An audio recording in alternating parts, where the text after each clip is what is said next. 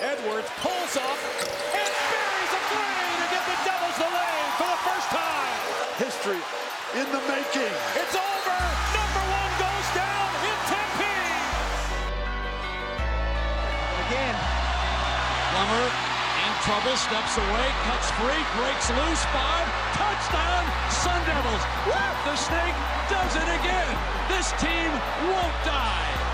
You can cut a snake's head off, but he continues to live. All right, everyone, welcome back to another episode of Sparky Talks here on the pod. We have another episode here for you, a little bit of a, a summer update um, as we kind of shift between sports here. And first thing that we're going to kind of go over is recruiting. But before we do that, I want to make sure that we give Caleb his time here. So, Caleb, what's up, man? Good to have you back for another episode here. Hey, I appreciate it.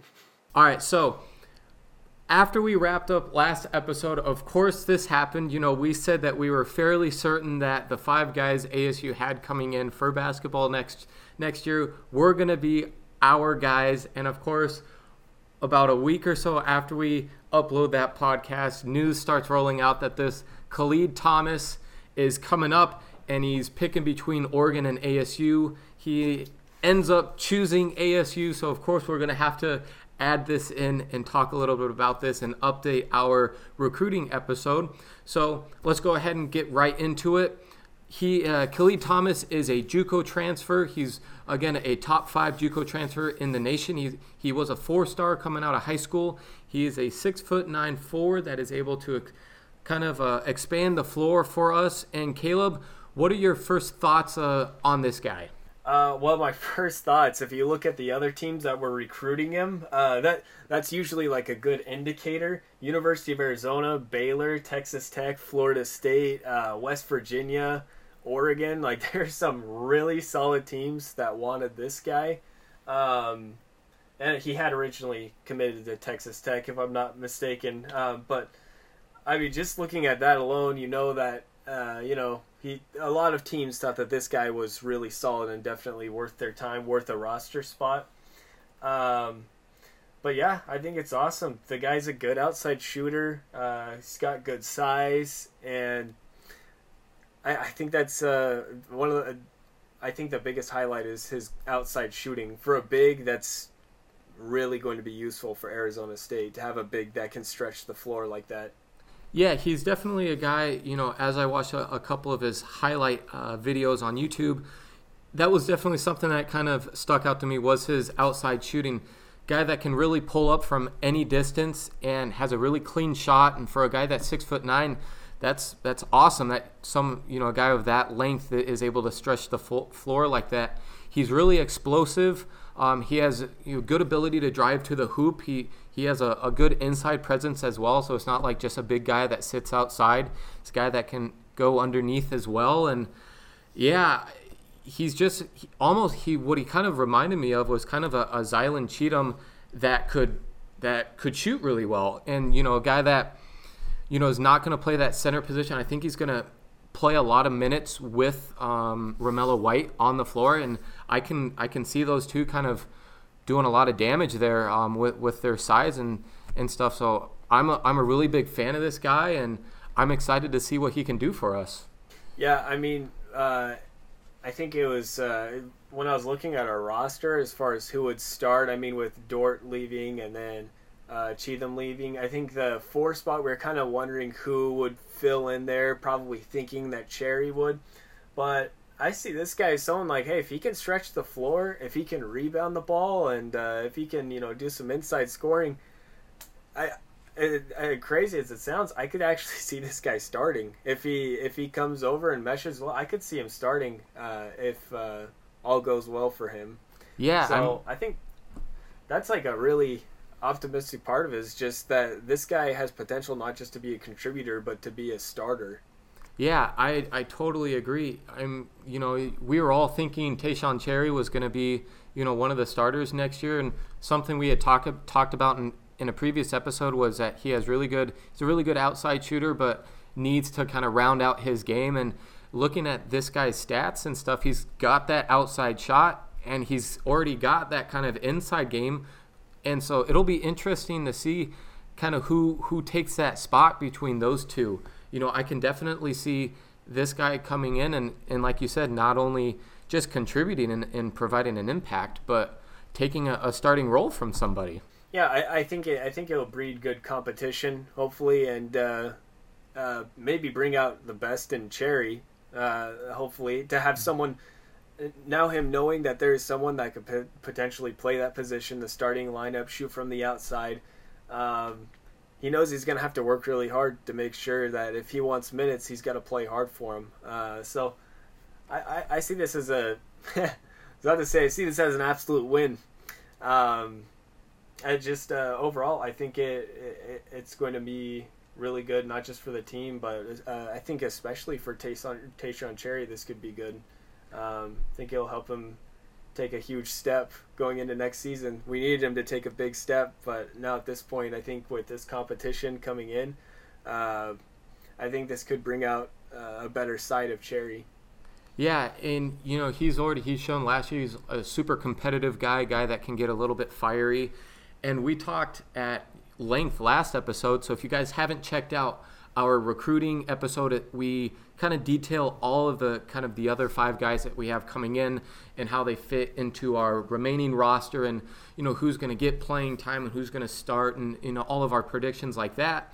And one thing we kind of touched on big last time was that th- this roster is huge right now and there's going to be guys that aren't going to be able to play and you know college basketball teams usually roll with eight, nine, ten man rosters. Ten is on on the large side, and we have 11, 12 guys that are all have shown abilities to play, and with the recruits coming in, so this is definitely one of those things where I think everyone's going to benefit coming out of it from the first tip off in that first game is this offseason it's going to be really interesting to see who takes that next step and you know who kind of falls off and, and isn't able to uh, keep up. And you know, it's we're still too far out to kind of you really see who's going to start and who's really going to be a, a, good contributor off the bench. But at this point in time, this is only a good. This is a good thing for ASU to have all these guys coming. This is a good problem to have. You know, I was my kind of worry after this last season with after Dort said he was going to the NBA was, oh my goodness, who's going to start and like, are, what kind of holes are we going to have to fill and stuff. And I think Bobby Hurley and staff has done an excellent job filling in with our, our recruits this year, filling in the holes that we kind of have left. And we all got guys that here that are going to be able to play, have have experience. ASU is now number 18 in the national class recruiting this year, and they are the number one JUCO class uh, transfer com- class coming in. So we obviously have guys that have experience that are coming in, guys that from last year our returning core is there. I'm excited to see who's going to actually end up playing. This is this is exciting, Caleb. Yeah, it's it's a really exciting time. I, I I feel like there's so much depth, especially at the bigs. Uh, uh, with our bigs now, um, a lot of guys that could play minutes, and that's something we haven't had. So, all in all, it's uh, the season's looking to be really interesting next year. We uh, we both I think had some worries going into next year, losing uh, Dort and Cheatham, but I'm uh, I'm feeling pretty good uh, after uh, with this recruiting class and these transfers that have come in. I I'm feeling pretty good going into next year. I'm pretty excited to see how it how it pans out.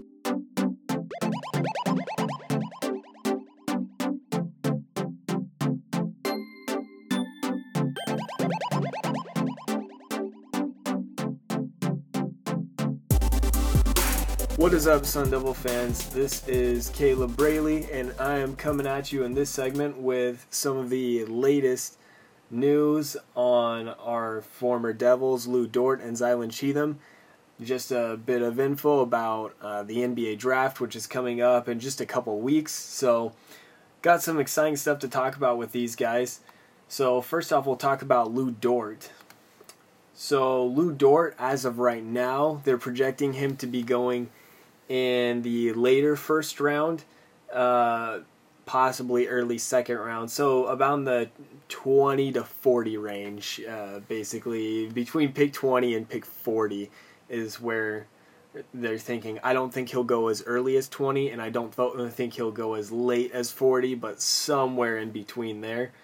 Um, so we obviously know him pretty well. These are uh, this is what teams are gathering on him based on his workouts with these several NBA teams. They're saying kind of what we already know. He's got uh, just the ideal body for an NBA uh, player. Uh, every single athletic, uh, athletically oriented workout that he did, he just killed it at. He was one of the quickest guys. Um, at the bench press, he apparently really uh, shocked some guys with how strong he was.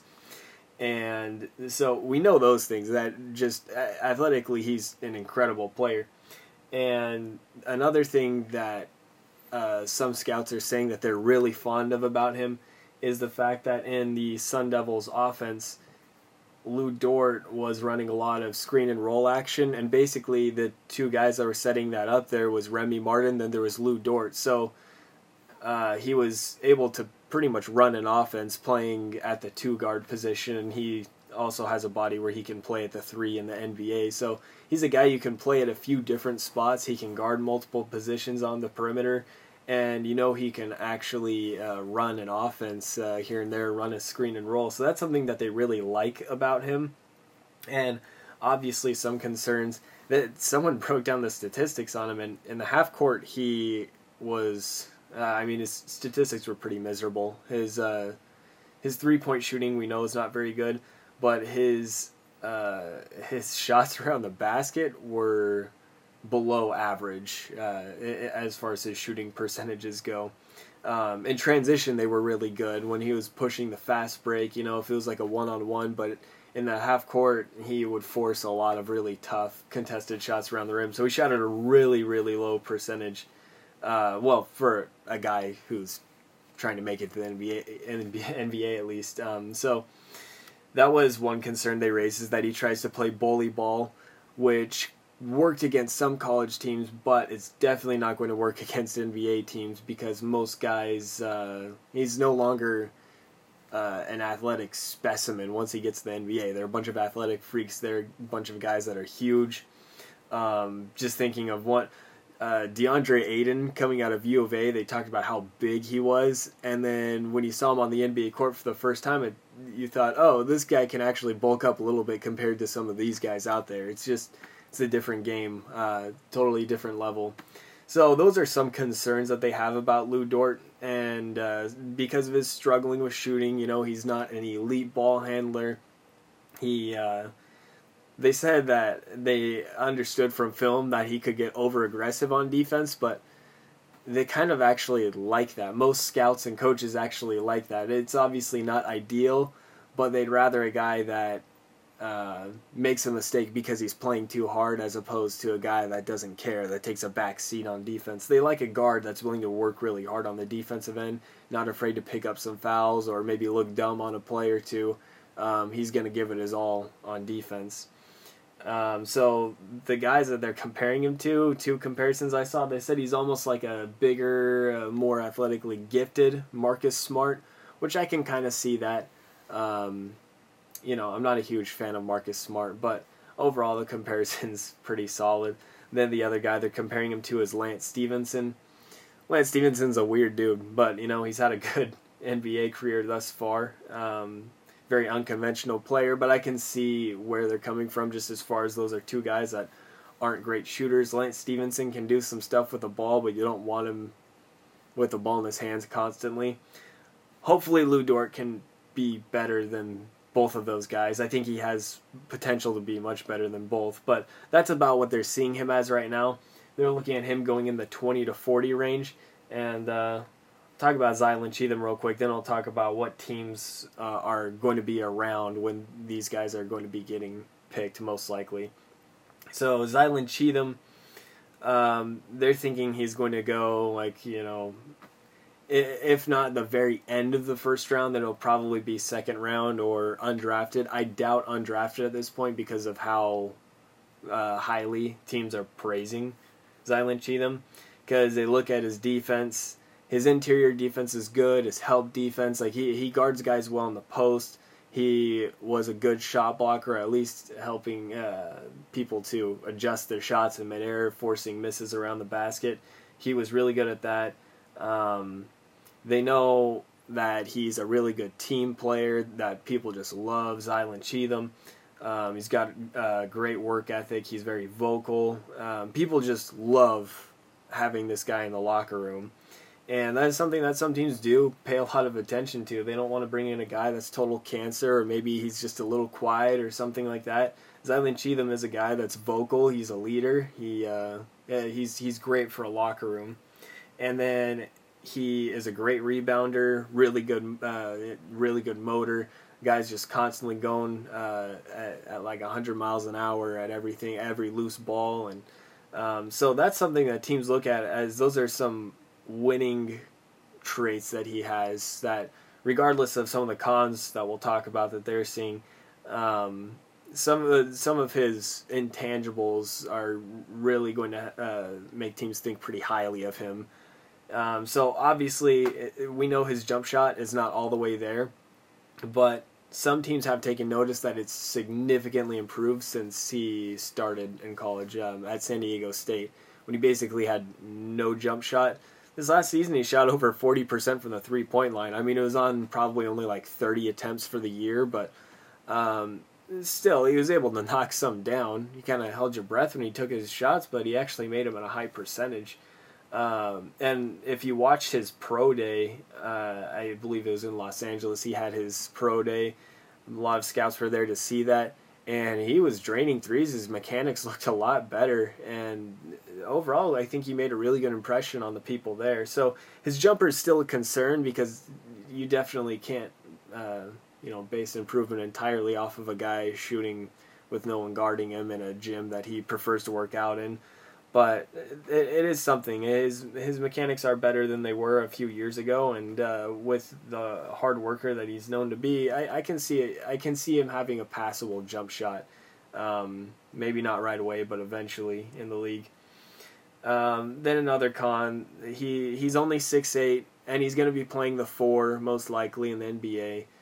Uh, six eight's not not too short, um, but then they also bring up uh, he has a seven foot wingspan, which is actually pretty good, and uh, it's not elite, but it's pretty good.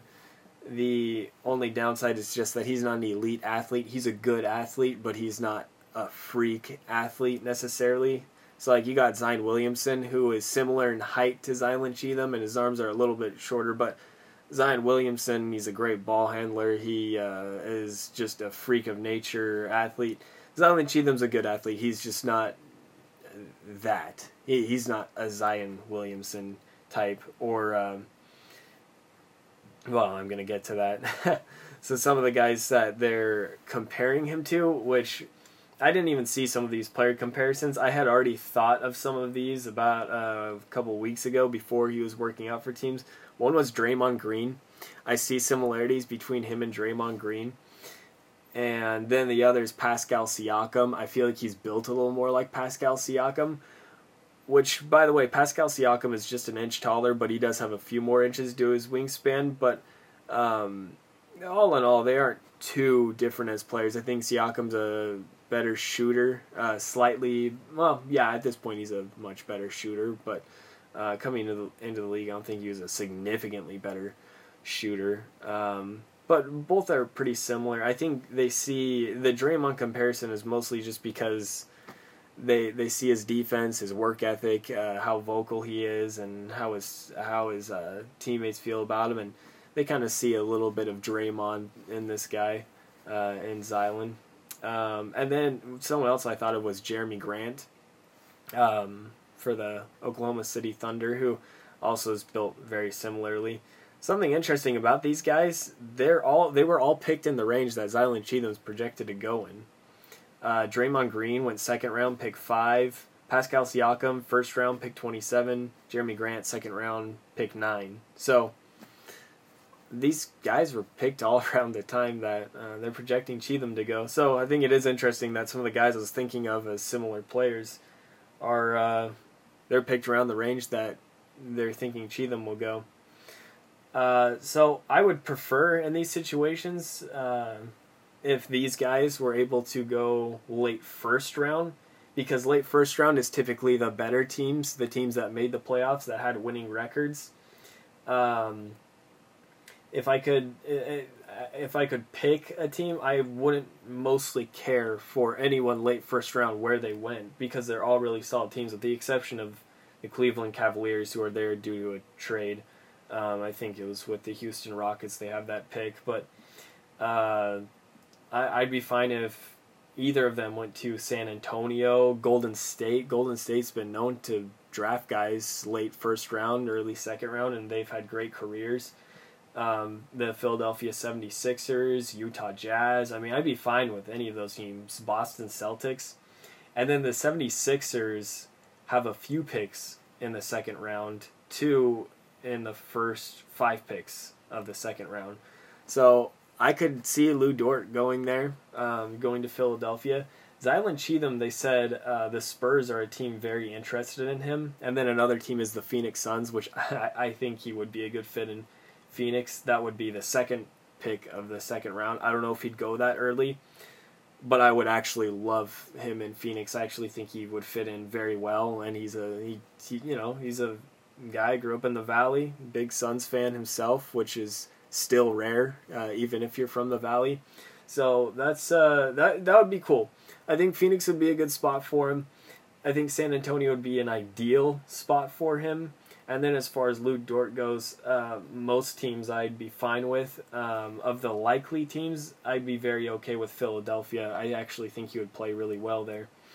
Um, but there's still two weeks left till the draft, so I guess it remains to be seen what happens with all these players. Uh, or with these players, uh, some things could shake up. Some people could get injured, or someone might just have a workout that blows someone's mind and they go much higher in the draft than projected. But I guess we'll see then. Uh, but for the time being, that is all that I have on Lu Dort and Zylan Cheatham. And that concludes that segment.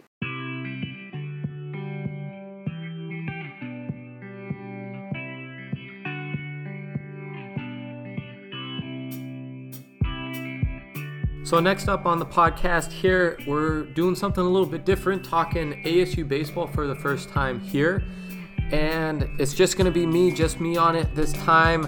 And uh, I might get a little ranty with it. I'm not sure. We'll see. But all right, let's just dive into it, talk a little bit about ASU baseball. So, if you haven't been caught up, ASU did make it to the playoffs this year. They did make it to a regional. They went to LSU and they ended up losing to Southern Mississippi in the semifinals. Uh, they lost 13 to 12, ended up blowing an eight run lead that game. They were up 10 to 2 at one point and, and ended up losing. Uh, so there is that. And kind of biggest thing kind of killed them was in this game was they just ran out of pitchers. And this was kind of a, a season long trend, something that they were concerned about the beginning of the season, ended up killing them it's just just no depth at the at the pitcher role. Um, Boyd Vanderkooi, uh, who was our starter this game, went two and a, uh, seven and two thirds innings. Played uh, pitched really well. Um, he has exited the game there in the eighth inning with two outs. Score was twelve to six. Two guys were on. ASU only needed to get four more outs. They're going to be on to the the regional final against LSU later that night. I mean, I was talking with my family everybody seemed like this was a done deal. They were going to be playing LSU, but go and hold your horses because here's what went down. So Vanderkooi comes out. Brady Corrigan comes in to pitch. First pitch from Brady is a home run. Three run shot makes it uh, 12 to 9, which is okay.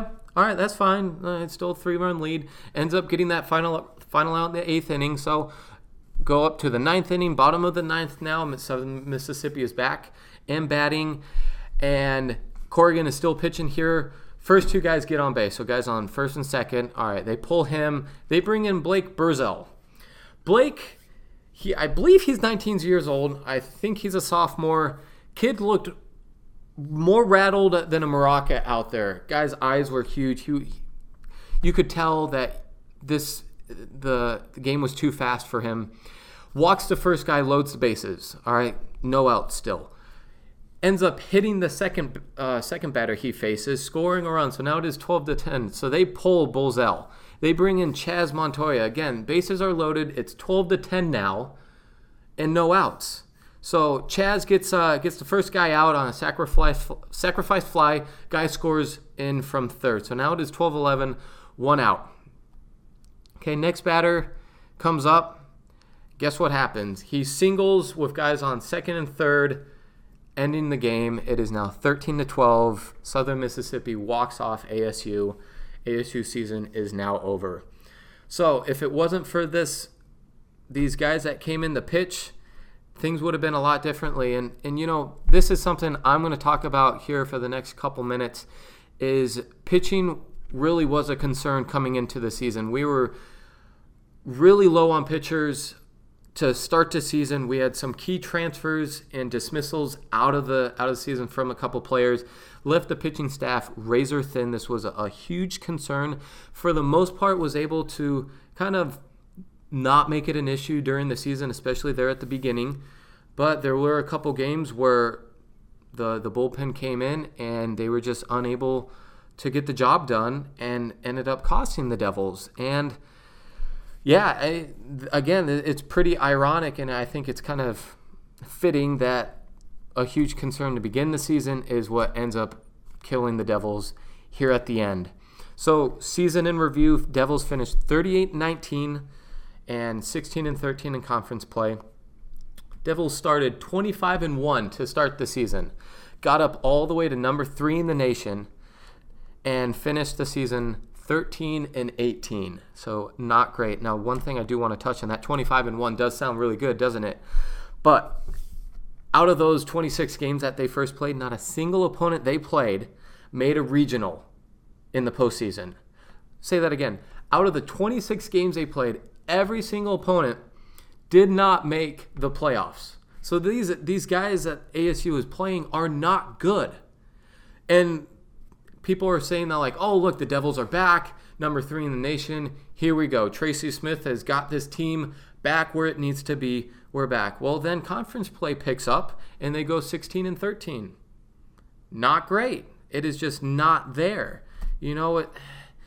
It was just I don't know what else to say. It's once they started playing good opponents, it was obviously clear that ASU was not as good as that 25 and 1 start and it showed.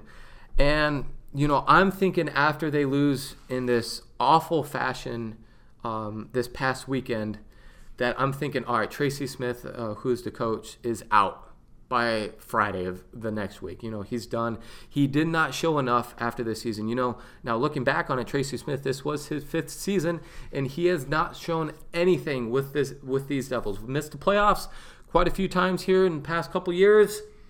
It hasn't been there. And so Ray Anderson, our AD, gives him this this last year. He's like, hey, gonna give you one more year, you gotta turn it around.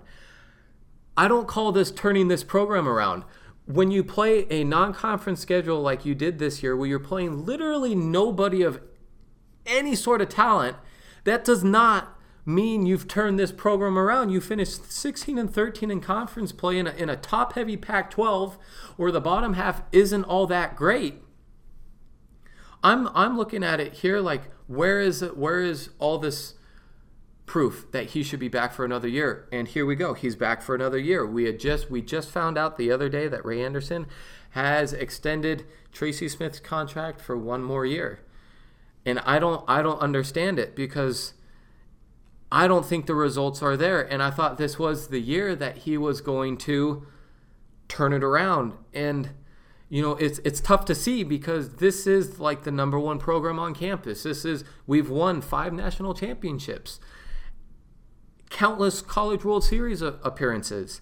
And it's, it's so tough to see that it has been nine years now since our last College World Series appearance. It's been nine years. 2010, when we beat Clemson in the Super Regional in Tempe, that was the last time we had made it to Omaha. I don't know, guys. It just doesn't seem.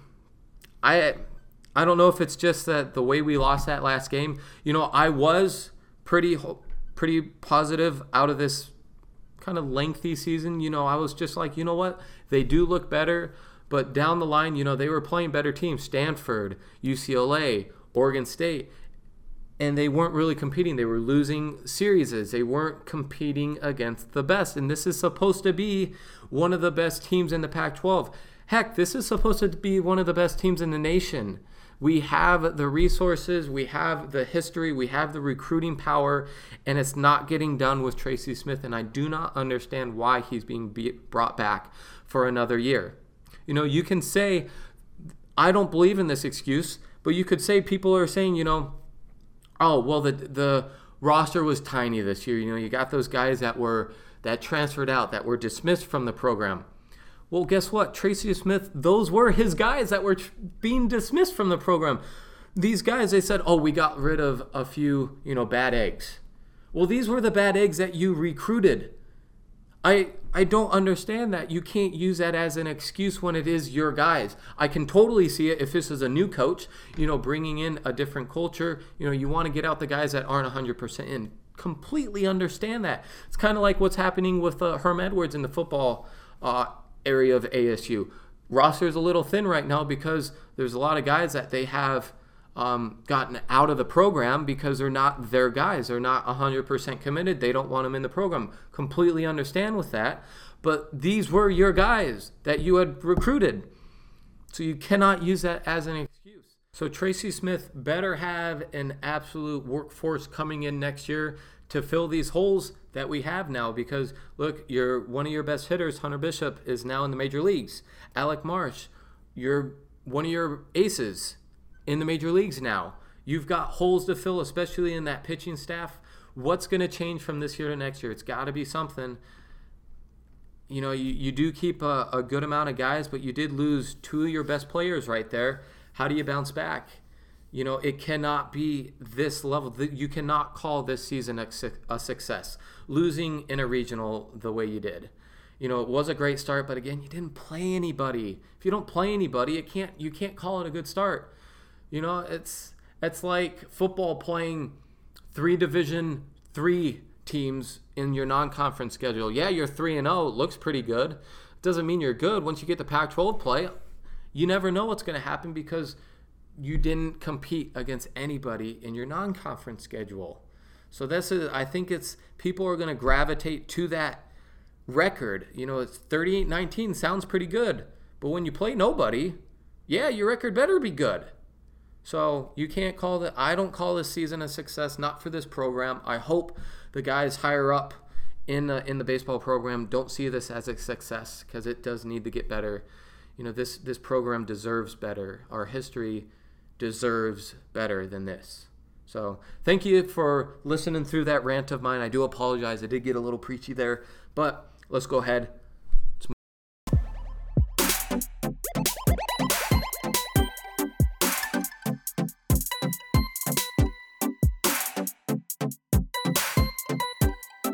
All right, guys, thank you so much again for listening through this entire episode. This was a bigger episode, uh, jam packed with a, a, lot of stuff here. So thank you for taking the time to listen. You know, if you haven't already, please follow us on Twitter and Instagram. That's where you're going to find most of our uh, kind of information about new episodes coming out so you can stay up up to date with everything. And of course, please subscribe on your favorite uh, podcast listening platform. You know, we are on Apple Podcasts, Google Podcasts, Spotify, Radio Public, and a bunch others. So please uh, go follow us on your favorite one there.